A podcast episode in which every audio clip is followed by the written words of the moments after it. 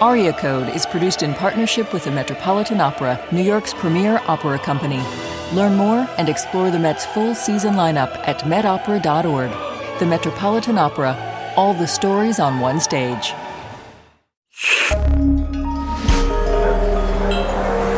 Listener supported. WNYC Studios.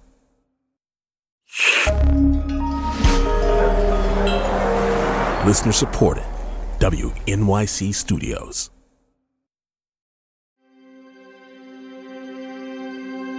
So Hoffmann is an utterly human statement because we're dealing not only with the successes, we're dealing also with the tragedies of human life. From WQXR and the Metropolitan Opera, this is Aria Code. I'm Rhiannon Giddens. As she begins to sing, she's kind of like a baby learning how to walk. And she's discovering what she's capable of, and it's thrilling to her. Every episode, we take apart an aria to see how it's wired. Today, it's Les Oiseaux dans la Charmille from the Tales of Hoffmann by Jacques Offenbach. We can't think clearly when evolutionary forces are driving us in a certain direction. The wishful thinking kicks in no matter who you are.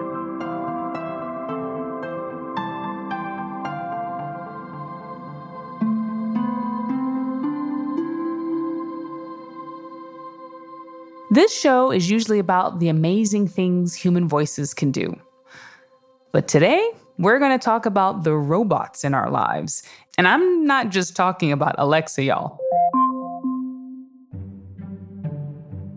Now, robots and machines can't sing opera. But there is one exception. Her name is Olympia, and she comes from the tales of Hoffmann, or Les Contes d'Hoffmann. In the opera, Hoffmann is a poet, and he's recounting three of his biggest dating disasters. The first was with Olympia.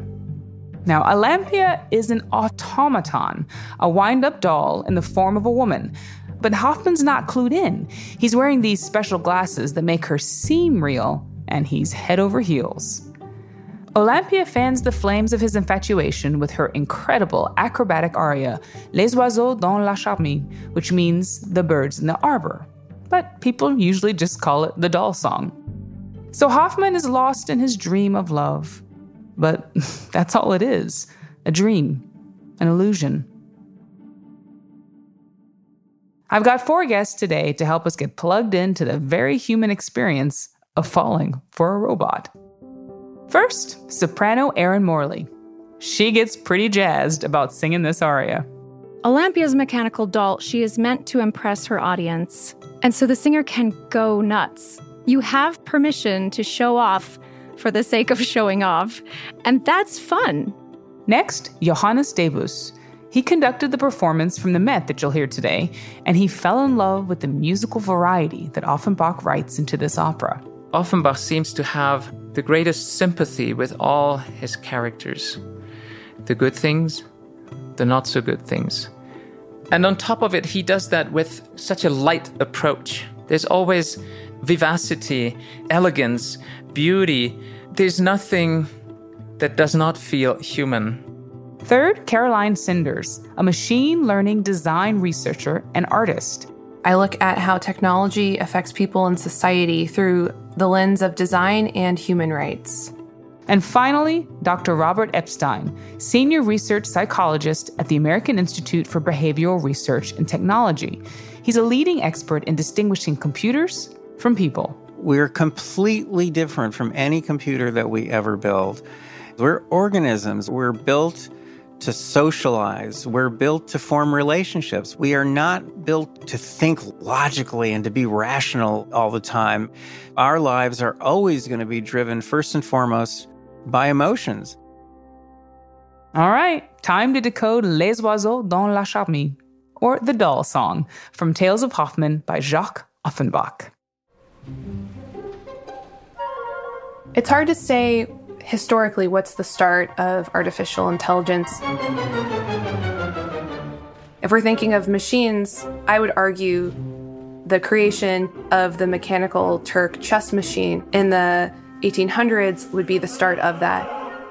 But if we're thinking then of non human entities with agency, one could hypothetically go back to the beginning of time.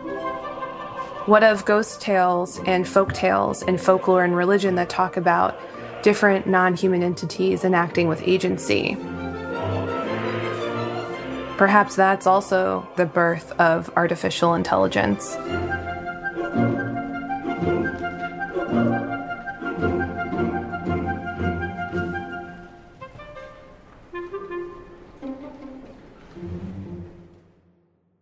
Les Contes d'Hoffmann is based on um, source material by E.T.A. Hoffmann, the early 19th century German writer.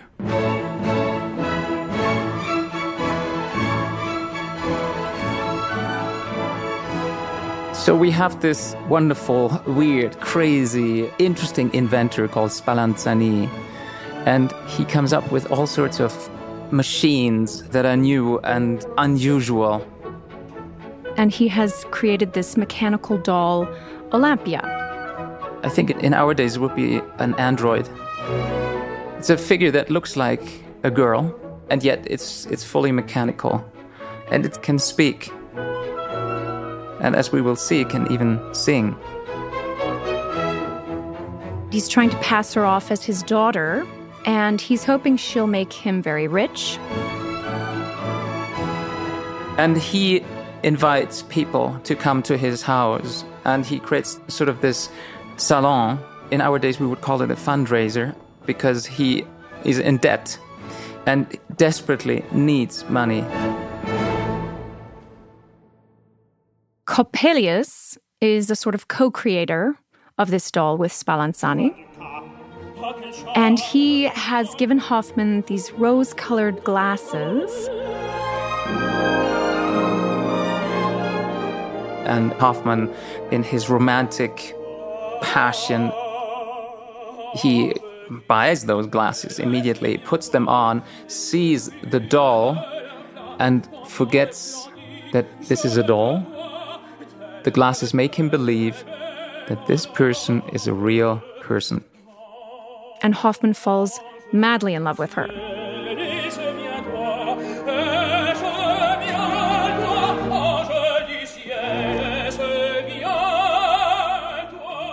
About 14 years ago, I got online looking for possible matches for myself, basically trying to find someone to have a date with or a relationship with. And I ran across a profile, and the profile said on it Ivana, and it had some pretty pictures. And so I started writing to Ivana. I was pretty excited. Her pictures were lovely. A lot of them were family photos, and I thought that was a very good sign. She also indicated that she was um, educated and she was expressing affection very early on.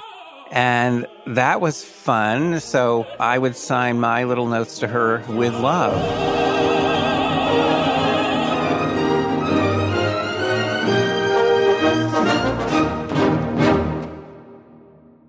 We're complicated creatures and beautifully so. And online, we live our happiest moments, our saddest moments, and even our most mundane and neutral moments.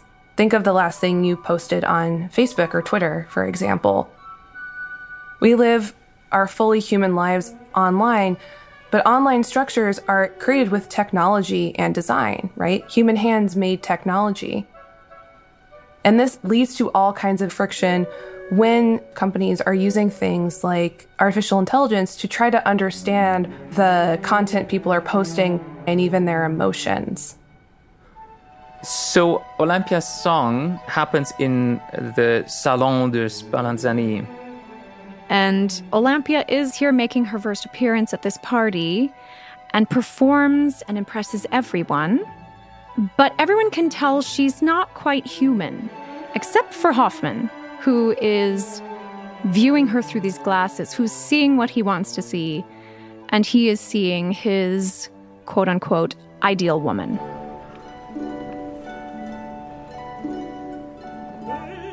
It was a good conversation. She was telling me about her family. She was telling me about her friends. She was telling me about her activities. So I told her about my family and my friends and my activities.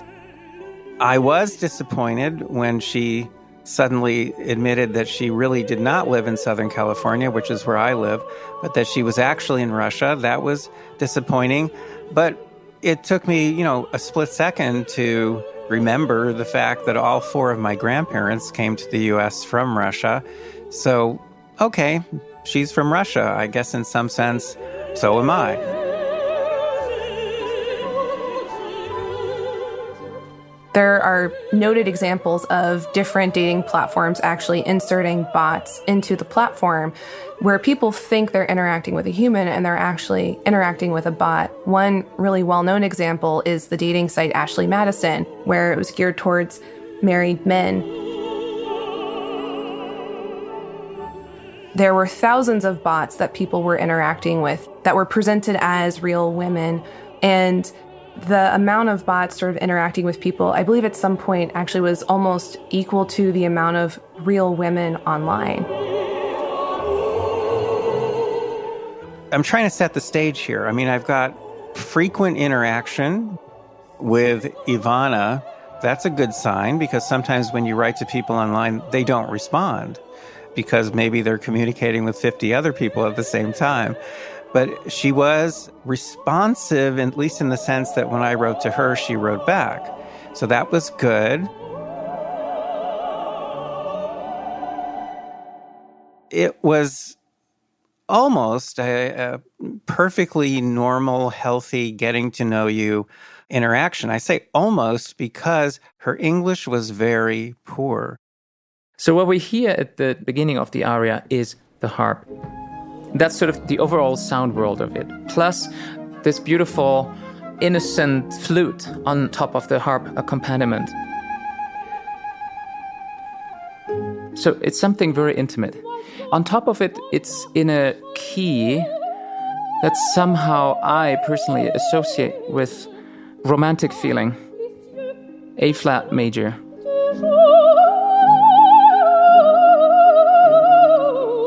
I think it's meant to evoke a very feminine quality in her. It's kind of a waltz. That as well is, I think, associated with lots of positive feelings. Nothing in it that sort of would trouble you or that would confuse you from the onset. And then, then she mentioned something about going on a walk in the park with her girlfriend and what a nice walk they had in the park. That one caught my eye because this was the middle of winter and she's in a part of Russia which is very cold. And so I looked up the weather. And when she was supposedly on this walk, there was a blizzard in her area and the temperature was far below zero. So, of course, I said, Hey, I looked up the weather. It looks like it's really cold there and terrible storm. And, you know, is that common to go on walks when the weather's terrible?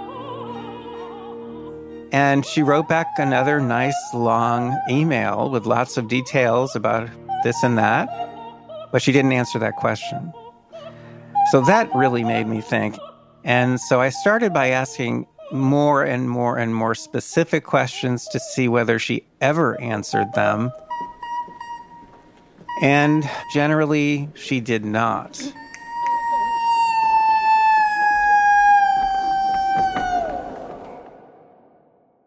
Conversations have a rhythm to them, they have patterns, they have a dance, and we can take what can feel abstract, like a human conversation, and actually break it into concrete components.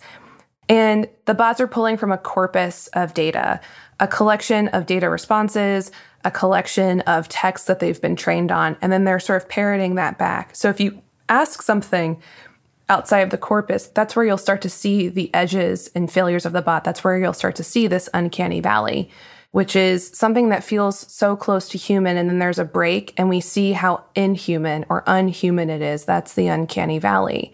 Machines don't quite understand context like telling a joke or sarcasm. And that's something we can't really program into these interactions. That's where they really start to fail. It always puts a smile on my face when Olympia starts to sing Les oiseaux dans la charmille. And it's not the most profound text, let's put it that way. It has rather a silly angle. All she's actually saying is, Here is my song. Everything inspires love. Aren't you falling in love? The birds in the bower are inspiring me to love.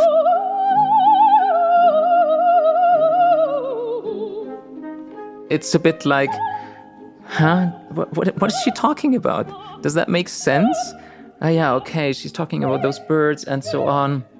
And then she's talking about the sky. Everything is, is talking about love. Her words are deliberately uninteresting because she's not conscious of what she's singing. it's just a bunch of syllables to her.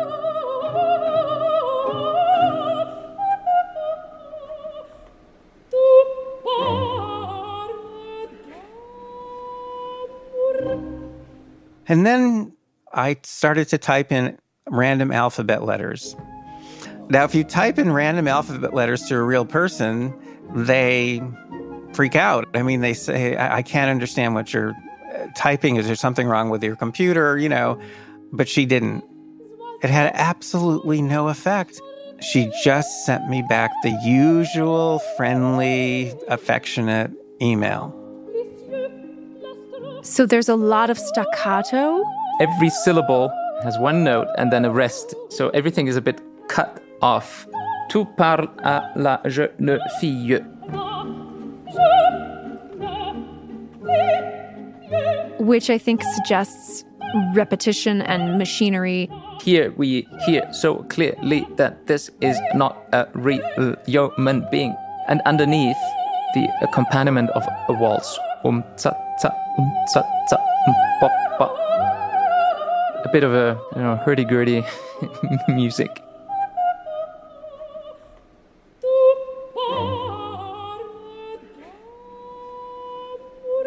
I like to inject certain elements of life and intelligence into the body language of Olympia.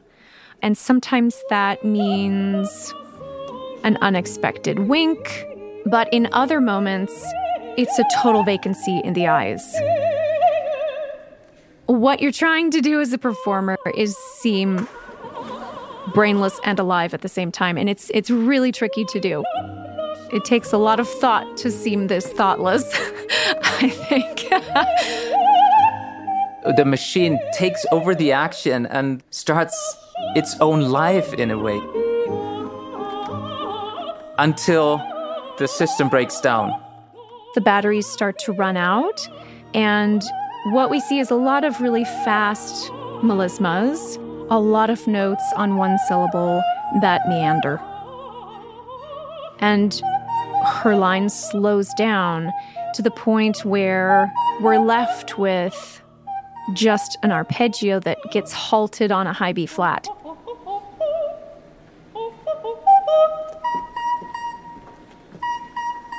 And then comes this kind of composed glissando. This very funny sliding down from the B flat. Let's say a motor dies, the pitch level just sinks and the machine is out of power. And she collapses. Crash. So they have to rewind the mechanism.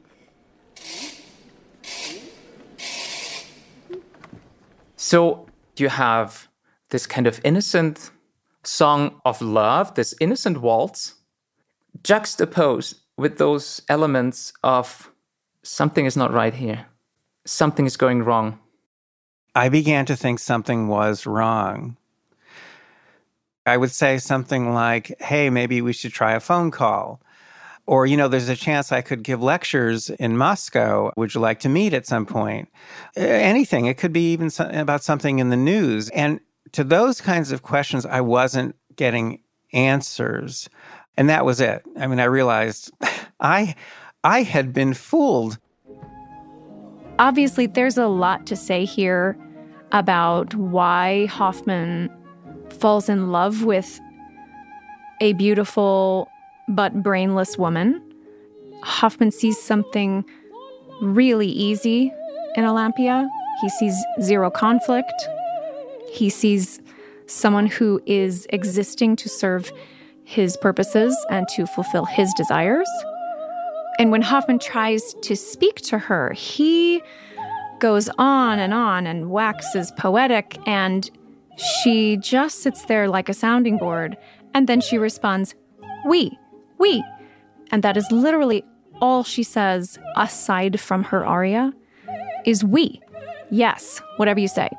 And I think there's a lot of deep commentary here about what some men want women to be and how women are often treated as objects and expected to have no feelings and expected to just be beautiful and impressive and say yes and don't be difficult.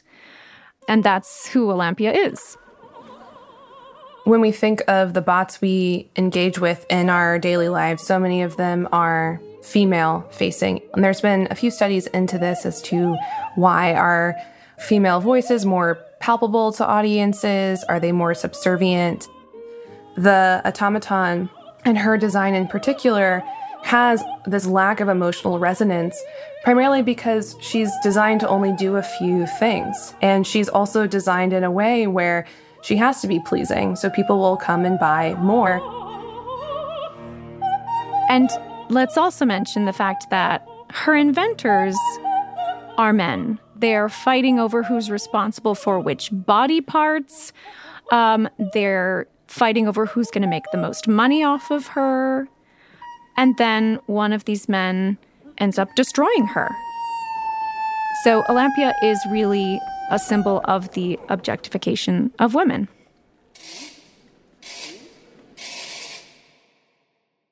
So the second verse comes around.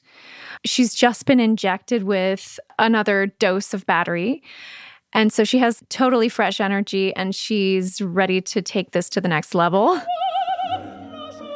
And she goes on with basically what she had sung before, this time, even together with the chorus, who sort of maybe supports our own, as an audience, feelings of admiration, of amazement, of, oh, this is, is incredible. I haven't seen something like that. I haven't heard something like that.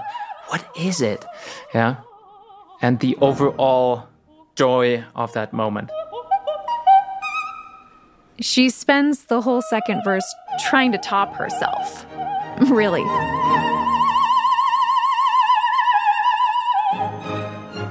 I like to think of Olympia as a learning robot. As she begins to sing, she's kind of like a baby learning how to walk. And she's discovering what she's capable of, and it's thrilling to her.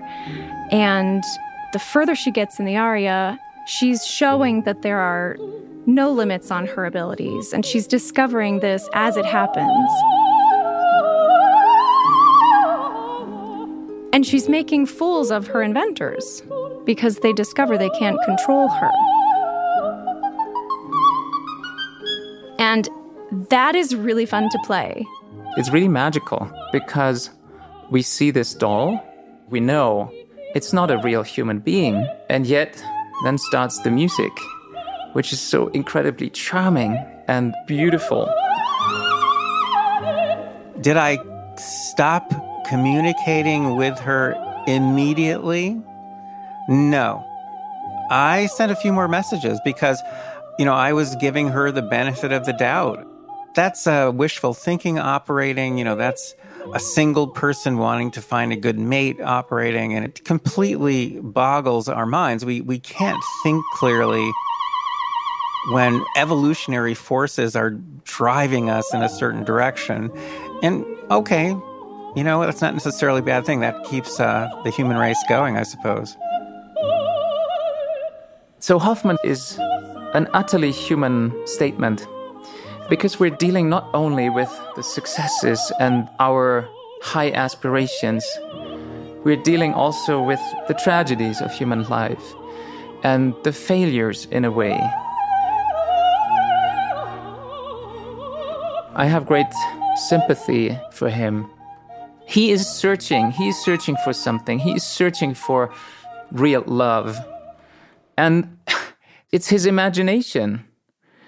And isn't it that often the most beautiful moments in life are those where we where we are a bit in an illusion. Yeah, where we see things more bright and more vivid and more rosé than they might actually be. You know, maybe that's a quality that distinguishes human beings also from the automaton who can only take things at face value. Humans look for personhood in other things. It's why we can look at a bunch of squiggly lines and see a smile. It's why we can form attachment to things like stuffed animals. We're looking for attachment and personality even inside of inanimate objects. Bots are really no different, and neither are robots. And so the design of this technology really matters. So the second verse, we have the exact same moment where she runs out of gas and collapses. And I typically like to perform this in a way where she's aware of what's happening. Like, oh no, not again. I was just getting going again.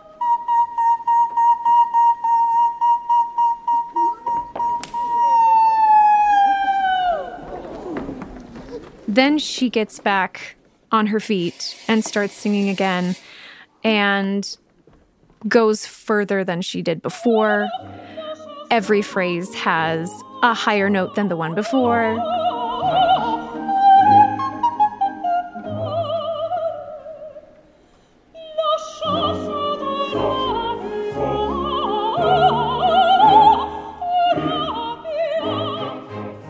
In an effort to outdo herself, she keeps getting higher and higher. And I love to throw in a high G above high C. I mean, so we're talking about ridiculously high.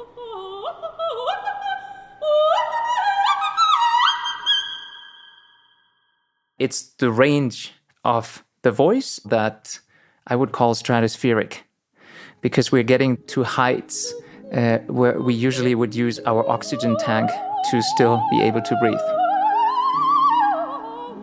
It's so extreme that no one can miss that. It's really the trapeze act. It's kind of conquering the impossible. This is really the limit of, of the human voice the singer can show all the technical command of their voices. So there's a certain form of freedom. It has to feel a little bit like jazz, a little bit improvisational.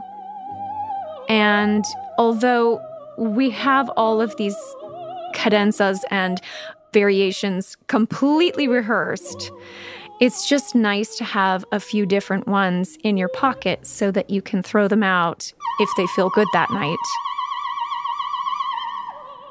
It does need to feel and seem like she's just discovering and trying and pushing, and the ornaments are spontaneous. That really keeps it fresh for me. And I think it keeps everybody on their toes for sure. And you have to have a conductor who really trusts you if you're going to do that. Obviously, I try to listen to the singer, try to get an idea what kind of direction the singer is giving those uh, coloraturas. You know, it's a bit like describing the curve of a thrown ball and where it lands. yeah, you try to follow the, the curve of that thrown ball. then you might uh, signal to the orchestra, uh, okay, careful, listen as I try to listen, and here we go, boom. Yeah, and you hope that everyone is on board. Doesn't work all the time. I know. I know. Well, these days I'm reluctant to go online. Would I trust myself to resist the temptations of a bot that has a beautiful picture posted online? I don't know. The wishful thinking kicks in no matter who you are. You want the next person and the next person and the next person to be the wonderful partner. So you're easily fooled because of wishful thinking. And the programmers and the business people, they are motivated to fool you too. So we're rapidly moving forward into an era in which we won't know when we're dealing with a robot and when we're dealing with maybe the love of our lives. In building more responsible artificial intelligence and technology, it's important to think about how much the role of design shapes what we see. So I, I, think the answer here is transparency and regulation and more agency and consent for users. You know, we're living in the dream of Mark Zuckerberg and Elon Musk and Bill Gates and Jeff Bezos and so many others. But what if we could live in the dream of our own innovation? It was a big moment for me in my career when I started singing this role. This was the first time that I felt like an audience completely went bananas for me in a theater.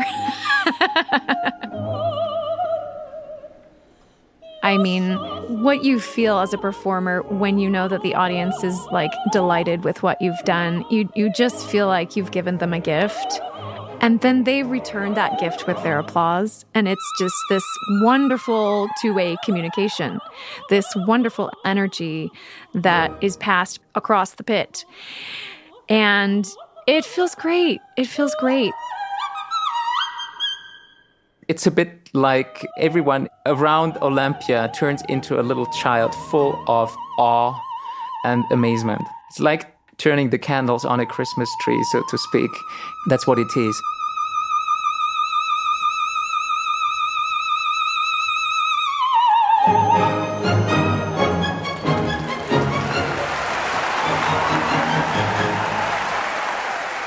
You know, and Olympia is just standing there receiving this applause and not really able to react to it in a way that's human. Which is kind of hard because I just want to break free of the robot and go, thank you, thank you, thank you.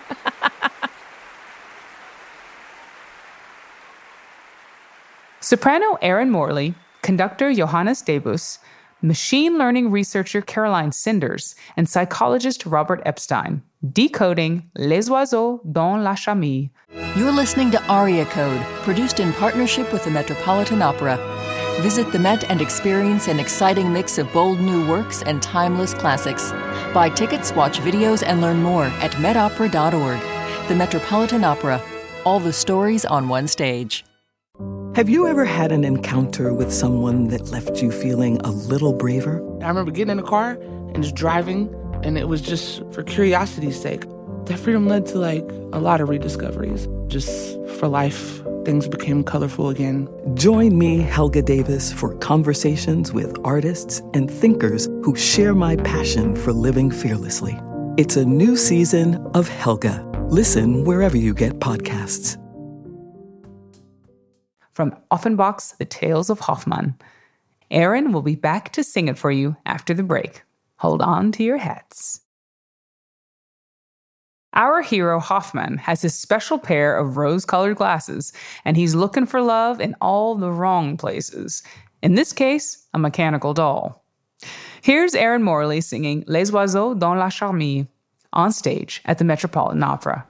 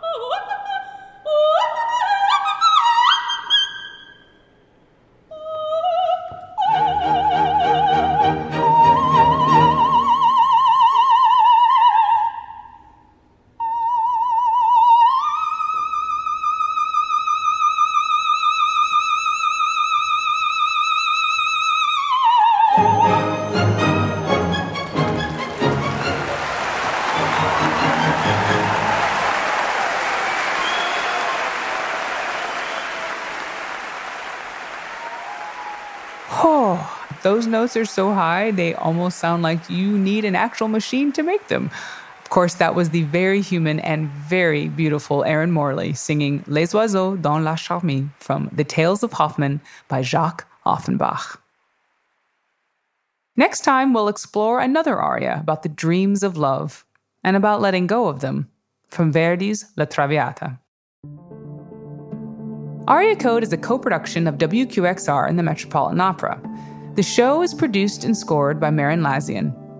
Max Fine is our assistant producer, Helena de Groot is our editor, and Matt Abramovitz is our executive producer. Mixing and sound design by Matt Boynton and Anya Jeshik from Ultraviolet Audio, and original music by Hannis Brown. This project is supported in part by the National Endowment for the Arts. If you're enjoying the show and want to make sure that other people know the code, Leave a rating or review wherever you listen, and yes, you're going to have to use a machine to do it. I'm Rhiannon Giddens. See you next time.